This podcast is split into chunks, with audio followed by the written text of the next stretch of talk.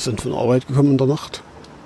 Und irgendwann in der Nacht, gegen drei, bin ich wach geworden, weil alles blau leuchtete und stand das Haus in Flammen.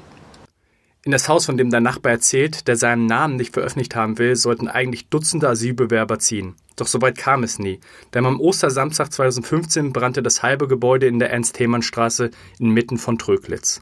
Der Ort liegt in der südöstlichen Ecke Sachsen-Anhalts, genau zwischen Leipzig und Gera. 2700 Einwohner, ein Supermarkt, eine Grundschule, eine freiwillige Feuerwehr. Das schmucke Örtchen ist vor mehr als drei Jahren unrühmlich deutschlandweit bekannt geworden.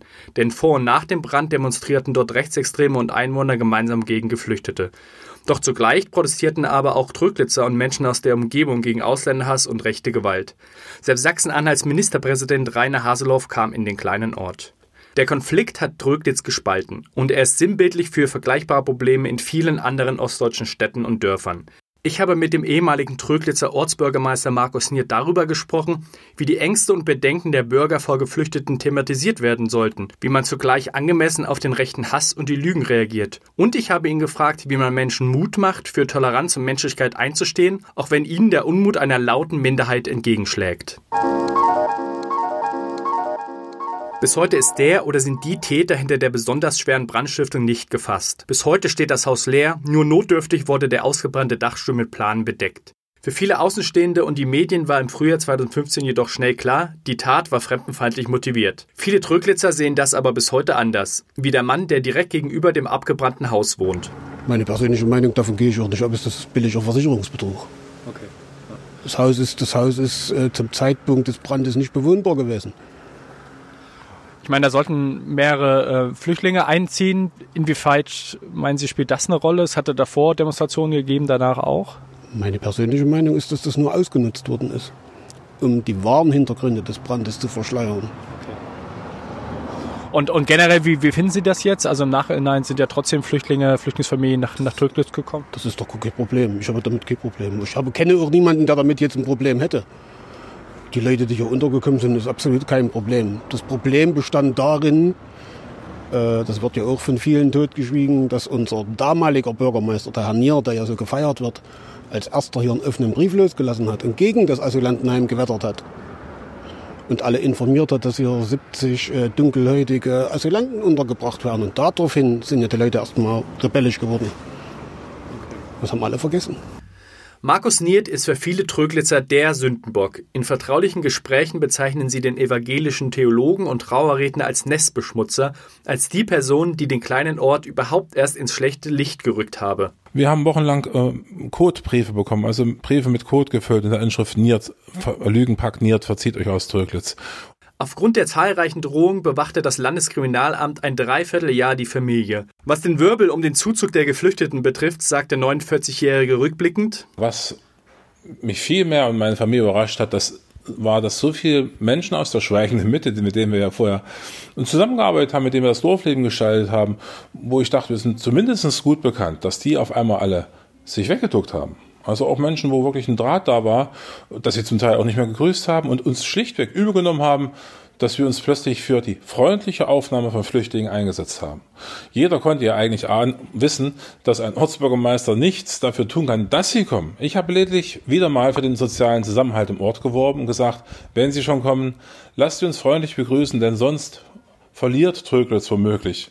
Und genau das ist leider passiert. Tatsächlich war es Niert, der im Gemeindeblatt im Dezember 2014 erstmals offen die Ängste ansprach, aber zugleich die Tröglitzer ermutigte, den Geflüchteten eine Chance zu geben. Kurze Zeit später begannen die rechtsextremen Demonstrationen, denen Niert mit Rundbriefen und Friedensgebeten begegnete. Der Duktus ist ja öfters in einer Dorfgemeinschaft und dann auch hier in Tröglitz. Ähm, jetzt haltet mal Ruhe, jetzt schweigt mal. Da wird nicht drüber weiter geredet. Und dem widersprechen wir gerade, dem entsprechen wir auch nicht diesem Wunsch, weil wenn Unrecht passiert ist, es eine Unart geworden ist, gerade hier in meinem in mein, in mein Umfeld, äh, in, auch in Deutschland eine Unart geworden ist, über Unrecht nicht zu sprechen. Das hat man nach dem Dritten Reich schon geschafft, indem man alle Nazi-Verbrecher und Junker angeblich drüben wähnte, sie da drüben verordnet hat und hier waren auf einmal alle entnazifiziert, obwohl es im Nachbarort ein KZ gab, wo in einem Dreivierteljahr 5.500 Juden umgekommen sind. Es war nach, nach der DDR-Diktatur so, dass auf einmal alle nichts damit zu tun gehabt haben oder es ja alles nicht so schlimm war äh, und das nicht aufgearbeitet wurde. Und jetzt hat man eine Familie, die hoch engagiert für ihren Ort war, Unrecht zugefügt. Man hat Kinder und Familie bedroht und hat ihr nicht beigestanden. Das war Unrecht. Wir haben uns gewehrt. Und selbstverständlich werden wir nicht den Mund halten. Jetzt betont? Es geht ja nicht nur um Tröglis, sondern es gibt ähnliche Orte in Deutschland natürlich, wo ähnliches nicht direkt passiert ist, aber wo auch eine schweigende Mehrheit sich wegduckt und die Gefahr groß ist. Sieht man es jetzt an, an, an Dessau, dass eine äh, die Leiterin der, der Bauhausstiftung und doch Gladbeck meint, sie sei äh, politisch nicht, äh, müsse nicht aktiv werden. Man sieht das an vielen Orten, wo rechte Demonstrationen gewesen sind, dass sich die politisch Verantwortlichen, aber auch die bürgerliche Mitte feige wegtuckt und sagt, ach, da wollen wir nichts zu tun haben, wir lassen die Jalousien runter. Nein, es gilt zu widerstehen. Wir haben doch alle zu DDR-Zeiten groß gehört und auch zum Teil mitgetönt, nie wieder Faschismus, nie wieder Krieg. Wenn jetzt Menschenhass auf der Straße demonstriert wird und wenn zumindest die AfD-Propaganda überall das, den rechten Menschenhass befeuert und sich dadurch Ultrarechte und andere Rechte und Menschenhasser beflügelt sehen, um Menschen zu hetzen und weitere Übergriffe zu machen, was ja gerade überall passiert, dann müssen wir doch gefälligst aufstehen und den Anstand hervorholen. Und deswegen sind meine Frau und ich auch weiter am Reden, weil unser Land in Gefahr ist.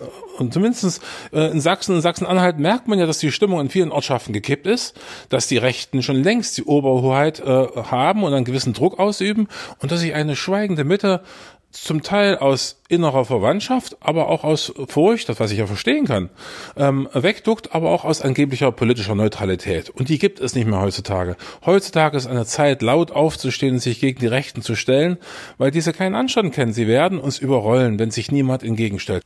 Als eine NPD-Demonstration bis vor das Privathaus Nierz ziehen wollte und er weder Rückhalt aus dem Ort noch aus der Politik bekam, trat Niert vom Amt des Ortsbürgermeisters zurück. Bundes- und sogar weltweit sorgte der Fall für Aufregung. Nach dem Brand der Asylunterkunft begann endgültig ein wahrer Medienhype, den viele Tröglitzer äußerst kritisch sahen und sehen. Natürlich haben sich manche Medienvertreter absolut daneben benommen, haben Grenzen überschritten, sind sogar in die Hinterhöfe und über, Zäune geklettert. Aber dass nachgefragt wird, was denn eigentlich los ist und warum so viel Rassismus ähm, sich breit macht, ähm, das ist natürlich an sich in Ordnung. Und für uns das Erschreckende, was uns heute manche Menschen vorhalten, dass wir uns in den Medien so wichtig gemacht hätten, ist, dass viele im Ort sich weggeduckt haben, uns nicht beigestanden haben, eigentlich die allermeisten nicht. Und dass es eben die Medien waren, die uns durch die Öffentlichkeit letztlich geschützt haben. Das haben uns Aussteiger aus der rechten Szene gesagt, aber auch das LKA. Von ursprünglich mehreren Dutzend Geflüchteten, die nach Trüglitz ziehen sollten, ist letztendlich nur ein Teil gekommen. Niert hat sich dafür eingesetzt. Und weil ich damals bei der Demonstration, die ich organisiert habe nach dem Brand, gesagt habe, die Rechten dürfen nicht siegen, dann müssen wir die Leute halt privat unterbringen. Das darf nicht aufgehen, das Kalkül. Ähm, und so habe ich die Tröglitzer aufgerufen, doch bitte Wohnungen zur Verfügung zu stellen. Am Anfang war ich leider alleine, so dass wir die ersten drei afghanischen Familien bei uns hatten, was dann einen erneuten, erschreckenden, ja, äh, Frustausbruch oder Hassausbruch bei manchen Leuten in der Umgebung gab. Ähm, und dann später Gott sei Dank andere nachfolgten und auch ähm, Flüchtlinge mit aufgenommen haben, sodass es dann 23 äh, statt der geplanten 40 immerhin noch geworden sind. Ich frage Niert, wie sollte man nur denjenigen den Rücken stärken, die sich offen gegen rechts engagieren? Jeder nach seinem Maß, was er kann. Es hat uns geholfen, dass manche Menschen am Anfang Blumen abgelegt haben, vorbeikamen, uns umarmt haben. Ähm, und dass man zumindest stille Anteilnahme bekommt. Das war bei dem zweiten Mal, hat das damals nach dem Brandanschlag dann schon nachgelassen. Ähm, es hilft, wenn menschlicher Beistand gezeigt wird, dass einige die Stimme laut erheben oder andere zumindest Besuche machen. Es ist wichtig, dass alle demokratischen Kräfte, sobald sich solche äh, rechten Demonstrationen im Ort äh, als spaltend aufzeigen, dass sich alle demokratischen Kräfte wie Kirchen, Vereine und Politik eben verbünden. Und das hat hier in Türkis nur sehr schwer oder kaum geklappt. Und deswegen konnten sich die Rechten auch zehn Wochen lang breit machen. An die Politik gerichtet fordert Niert, dass man auch vor allem von der politischen Seite her wirkliche Fortbildung bringt für Kommunalpolitiker, was ihre Rechte sind, wie sie sich in solchen Situationen verhalten, dass man eine Art schnelle Eingreiftruppe oder eine Art Feuerwehr schickt von der Landesregierung aus, die gezielt Kommunen und Politiker oder ähm, ähm, Bürgermeister unterstützt, wenn solche Konflikte auftreten. Denn es werden immer wieder die gleichen Fehler gemacht. Es wird weggeschwiegen, es wird am Volk vorbeigeredet, es wird beschwichtigt, es wird zu schön geredet, als ob es gar keine Probleme mit den Flüchtlingen gäbe. Ja, natürlich gibt es sie. All das muss aber offen und, und offensiv angesprochen werden, um diese Thematik nicht den Rechten zu überlassen, um dann zu sagen, es wird Probleme geben, aber wir als Gemeinschaft, wir können es schaffen, es kann uns auch zu einer neuen Identität verhelfen. Das habe ich ja in Trödes gemacht. Hass, Anfeindung, Drohung und das seit fast vier Jahren. Dazu kommt, dass sich viele Tröglitzer offen gegen ihren Ortsbürgermeister gewandt haben. Würde Niert trotzdem wieder genauso handeln? Nein, bestimmt nicht. Ähm, also einmal die ist die Frage, war der Preis doch auch für uns ziemlich hoch gewesen bis jetzt? Ähm, die Frage habe ich schon gehabt, ob ich es prinzipiell alles nochmal so gemacht hätte. Ähm, Teile nicht, aber prinzipiell ist der Sache gestanden, dass wir uns für die Flüchtlinge einsetzen, dass wir an die Menschlichkeit und den Anstand unserer Mitbürger appellieren. Das ist selbstverständlich. Ähm, in bestimmten Punkten wäre ich vorsichtiger mit meinen Äußerungen gewesen. Ähm, ich habe am Anfang sehr viel Verständnis auch der Bevölkerung entgegengebracht. Ich hätte mich klarer schon und eher und auch vielleicht noch mutiger gegen den Rassismus positionieren müssen, auch in den Jahren zuvor, wo ich schon mit Jugendlichen gearbeitet habe. Ich bin heute eher entschiedener geworden und äh, widerspreche schneller Leuten, die menschenverachtende Äußerungen bringen. Das ist einer der Hauptpunkte. Ansonsten, dass wir uns gewehrt haben und, und dann auch als Familie natürlich gewehrt haben und lauter geworden sind, das ähm, war absolut richtig und würde ich genauso wieder machen.